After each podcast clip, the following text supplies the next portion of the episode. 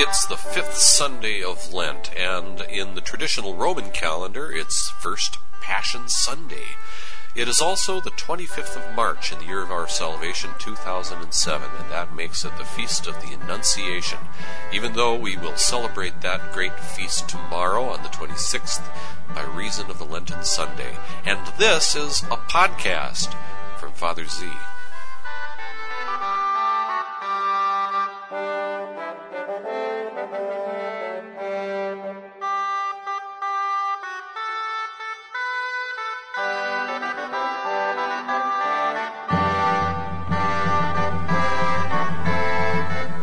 welcoming back as our guest today Pope Leo the Great, who died in 461. And uh, we're going to have an excerpt from one of his great letters, one of his most important documents, and something that changed uh, the history of the world. Also, I'll make some comments about Lent and what it, the symbolism of Lent and what happens in the liturgy, and I'll talk about the Tridentine Mass and uh, lots of other things too. Here we go.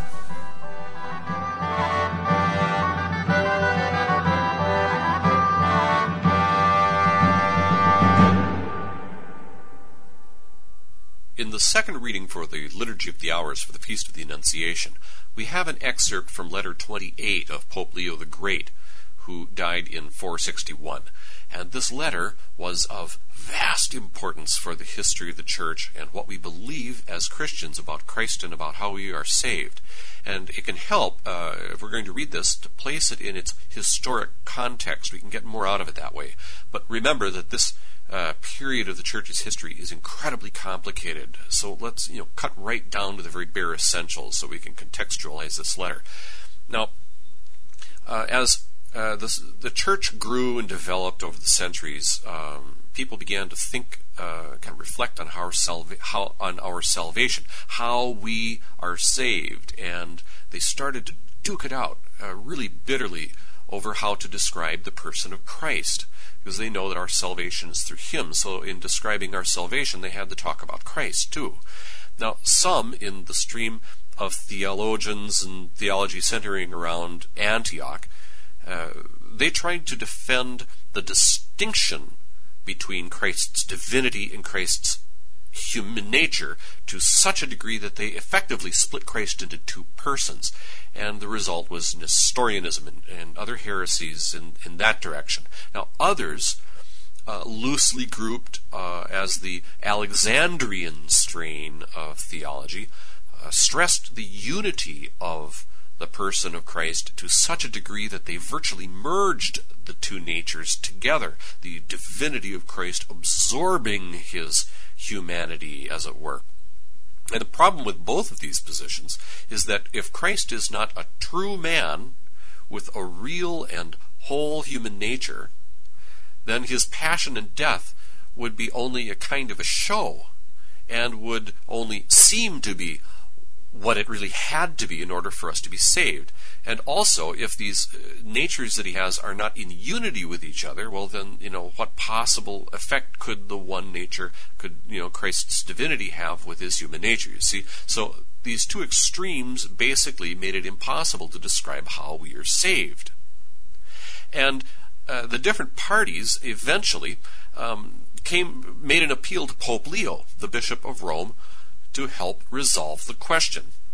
And so in 449, Leo the Great wrote several letters uh, in, to confirm the decisions of the Council of Ephesus, which had been held in 431, condemning Nestorianism, which uh, was that heresy that emphasized Christ's two natures so much as to split Christ in two.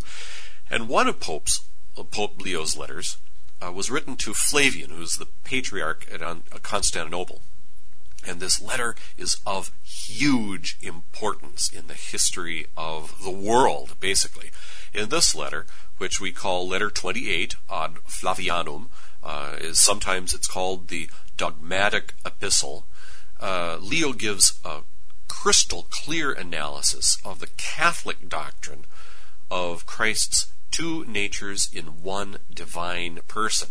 And Leo's letter was later accepted by the Council of Chalcedon, which was held in 451, which uh, met to discuss, you know, Christ's two natures and confirm two natures in one divine person. And the, the letter itself was looked at as having almost the authority of a symbol, which is the technical term for a creed. So uh, here is a section of Pope Leo's letter to Flavian. The, it's the dogmatic epistle, and it's the perfect choice for the Feast of the Annunciation today because the Annunciation reveres that instant in history when the second person took our human nature into a bond with his divinity.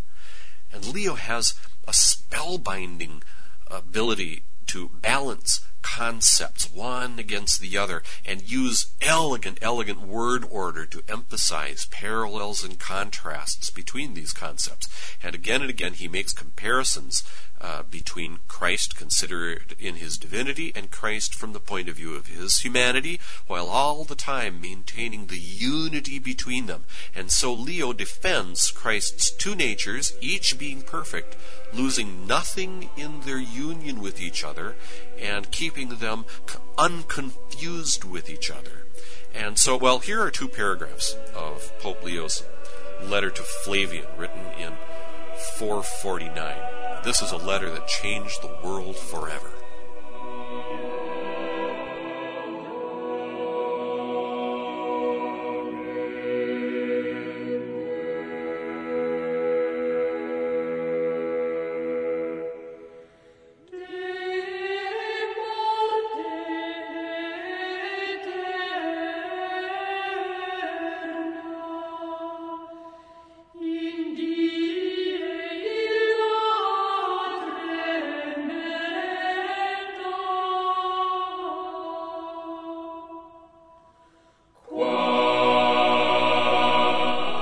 septistubis sancti leonis mani pape.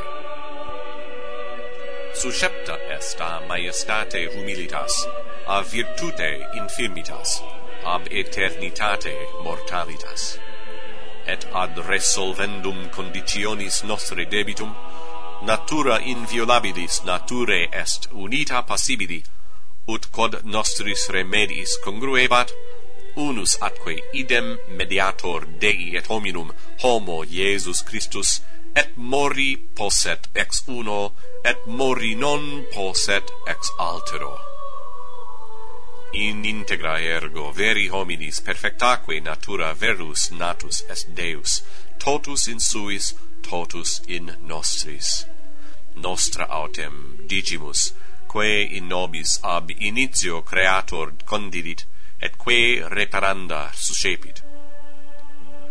Nam illa quae deceptor intudit, et homo deceptus admisit, nullum habuerunt in salvatore vestigium. Nec quia communionem humanarum subiit infirmitatum, ideo nostrorum fuit particeps delictorum. Assumpsit formam servi sine sorde peccati, humana augens divina non minuens. Quia ex initio illa qua se invisibilis visibilem prebuit et creator ac dominus omnium rerum unus voluit esse mortalium inclinatio fuit miseratione lowliness is assured by majesty weakness by power mortality by eternity. To pay the debt of our sinful state a nature that was incapable of suffering was joined to one that could suffer. Thus, in keeping with the healing that we needed, one and the same mediator between God and men, the man Jesus Christ, was able to die in one nature and unable to die in the other. He who is true God was therefore born in the complete and perfect nature of a true man, whole in his own nature, whole in ours.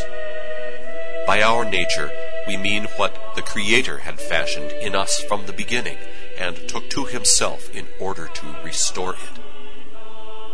For in the Savior, there was no trace of what the deceiver introduced and man, being misled, allowed to enter.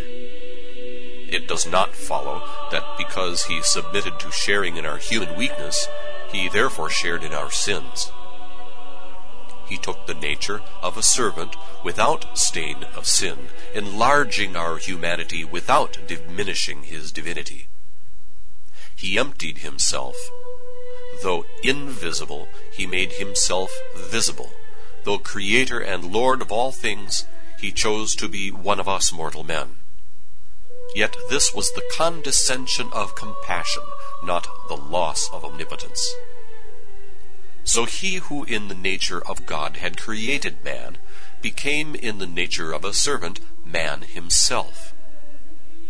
Thus, the Son of God enters this lowly world. He comes down from the throne of heaven, yet does not separate himself from the Father's glory. He is born in a new condition by a new birth. He was born in a new condition, for, invisible in his own nature, he became visible in ours. Beyond our grasp, he chose to come within our grasp. Existing before time began, he began to exist at a moment in time. Lord of the universe, he hid his infinite glory and took the nature of a servant. Incapable of suffering as God, he did not refuse to be a man capable of suffering. Immortal, he chose to be subject to the laws of death. He who is true God is also true man. There is no falsehood in this unity as long as the lowliness of man and the preeminence of God coexist in mutual relationship. As God does not change by his condescension, so man is not swallowed up by being exalted. Each nature exercises its own activity in communion with the other. The Word does what is proper to the Word, the flesh fulfills what is proper to the flesh. One nature is resplendent with miracles, the other falls victim to injuries. As the Word does not lose equality with the Father's glory, so the flesh does not leave behind the nature of our race. One and the same person, this must be said over and over again, is truly the Son of God and truly the Son of Man. He is God in virtue of the fact that in the beginning was the Word, and the Word was with God, and the Word was God. He is man in virtue of the fact that the Word was made flesh and dwelt among us. Incomprehensibilis voluit comprehendi. Ante tempora manens esse cepit ex tempore. Universitatis Dominus servilem formam obumbrata maestati sue immensitate suscepit. Impassibilis Deus non dedignatus est homo esse passibilis et immortalis mortis legibus subiacere. qui enim verus est deus idem verus est homo et nullum est in hac unitate mendacium dum invicem sunt et humilitas hominis et altitudo deitatis sic ut enim deus non mutatur miseratione ita homo non consumitur dignitate. Agit enim utraque forma cum alterius communione quod proprium est. Verbo scilicet operante quod verbi est et carne exequente quod carnis est.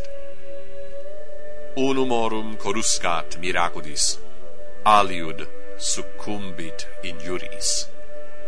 Et sicut verbum ab equalitate paterni glorie non recedit, ita caro naturam nostri generis non relinquit. Unus enim idemque est, quod sepe dicendum est, vere filii Deus, et vere hominis filius. Deus peridcod in principio erat verbum, et verbum erat apud Deum, et Deus erat verbum homo perid quod verbum caro factum est et habitavit in nobis.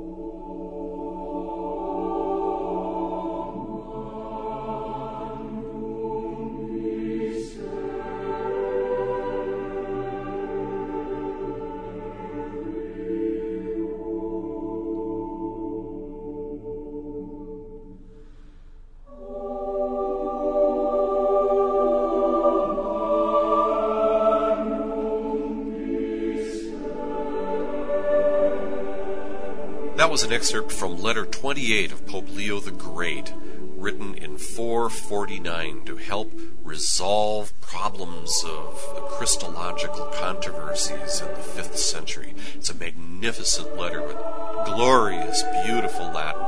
And this was one of those letters that literally changed the history of the world. The world would never be the same after Leo wrote and, and sent this letter off. You notice there at the very end of the letter how Leo says, uh, he he's emphasizing that one and the same person is not two persons, is truly Son of God and truly Son of Man. You know, he's consubstantial with the Father, and he's also consubstantial with his mother, and so he is a, a perfect humanity and a perfect divinity. But here's the thing: he says this must be said over and over again it has to be repeated in every age, in every time.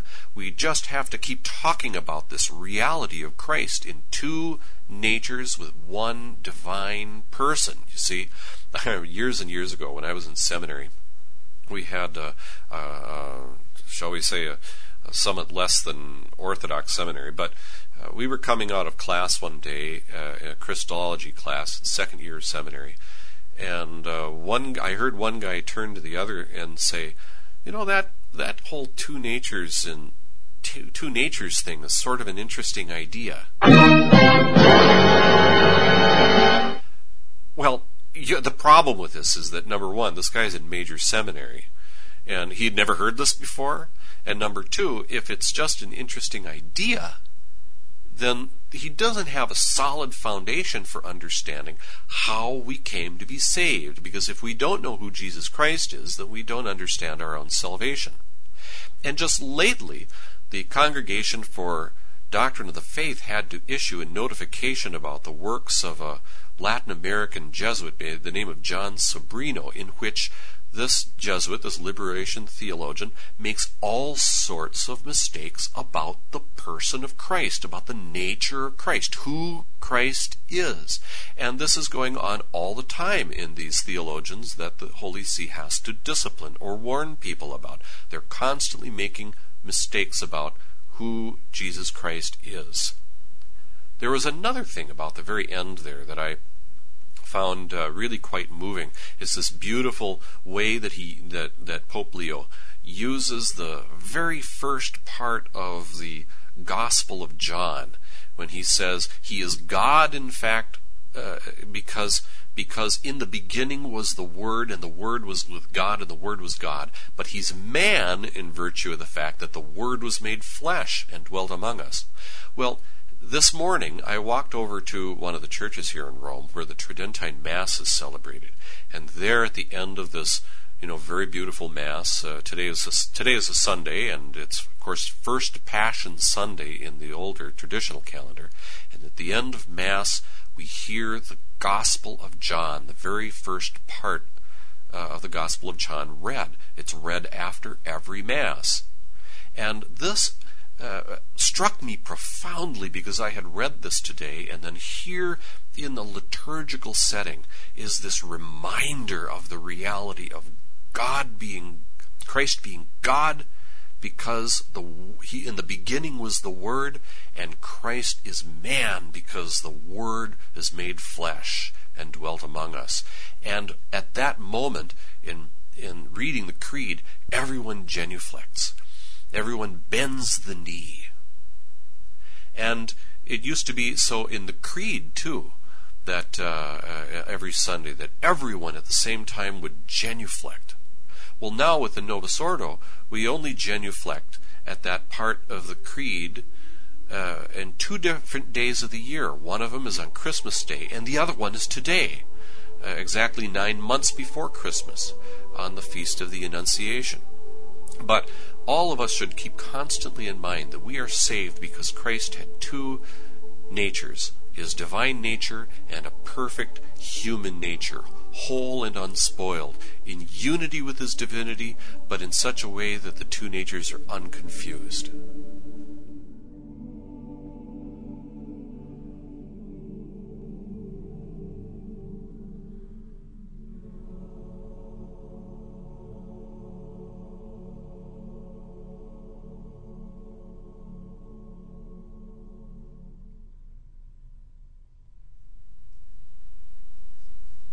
As I mentioned earlier, I went to a little church today where the Tridentine Mass is celebrated in Rome. It's the church called San Gregorio dei Muratori, and it's staffed by the priests of the Fraternity of St. Peter. It's a little tiny place, but it was jammed today for First Passion Sunday, as it is in the preconciliar calendar, the traditional Roman calendar.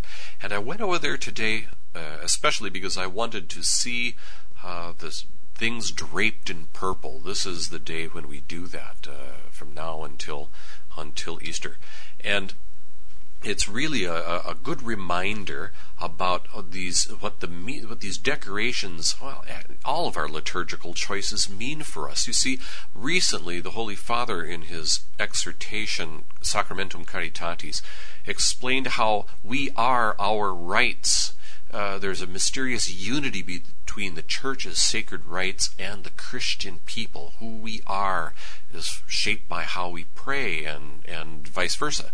So um, when Lent began, we set aside uh, all our decorations and instrumental music and the Gloria and uh, the Alleluia, and we began to fast. In fact, we began to die uh, to our senses. Our senses of sight and hearing are being deprived all during Lent. We dress in penitential purple and take things away. And from Passion Sunday, as today, um, First Passion Sunday, statues and images are draped in purple, so they are hidden from our eyes. See, the church is slowly but surely whittling things away. We're dying. And in the older Mass, also from today, the Judica Me was not recited uh, during the prayers uh, at the foot of the altar. Uh, the Gloria Patri was not said after the introit, and uh, the, as we entered into this deeper fast, then you remember on Holy Thursday, you know, then we get rid of things like bells in favor of these harsh wooden clackers. And on Good Friday, the church doesn't even have Mass. You see, we can receive communion, but there's no Mass. The church is dying. And the priest even removes his shoes uh, to venerate the crucifix. You see, we're losing things. And at the Vigil Mass, we are absolutely dead before the thing begins. We are even deprived of light itself. It's pitch dark and it's silent. And then there's the mysterious moment when we burst back into life again, and the light is kindled, the fire is kindled, and it ripples through the church from candle to candle, and we have the magnificent uh, rebirth of the church liturgically at the vigil mass of Easter. Remember, we are our rites, and how we pray demonstrates also to other people what it is that we believe many, many years ago, the first time I ever walked into a Catholic church. I'd never been in a Catholic church in my life, and I was uh, so impressed. It was in, at St. Agnes Church in St. Paul in Minnesota, where they have beautiful, beautiful liturgy and beautiful music, and uh, everything done with real love and real care. And I was so overwhelmed by this experience that I asked myself, who are these people? What do they believe that they would do this every week? And in fact, I had hit exactly the right question. What we believe influences the way we pray. But remember, what we pray, how we pray, also influences how we believe. And so our liturgical traditions are so important to us.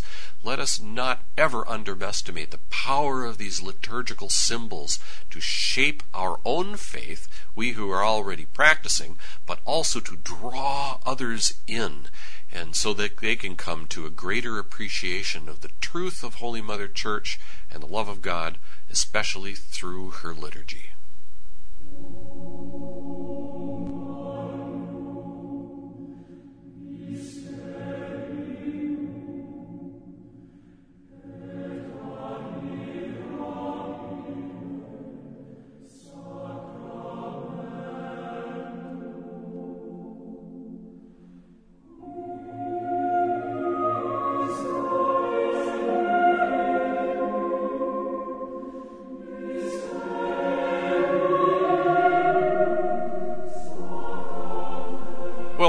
Quite a bit today, so I think I'll wrap it up there. Come and visit the blog. What does the prayer really say? That's WDTPRS.com, Whiskey Delta Tango, Papa Romeo Sierra.com. You can leave comments and do a lot of reading. I hope your Lenten preparation continues to be very fruitful. God bless you and yours, and come back again soon. From Rome, this is Father Z signing off.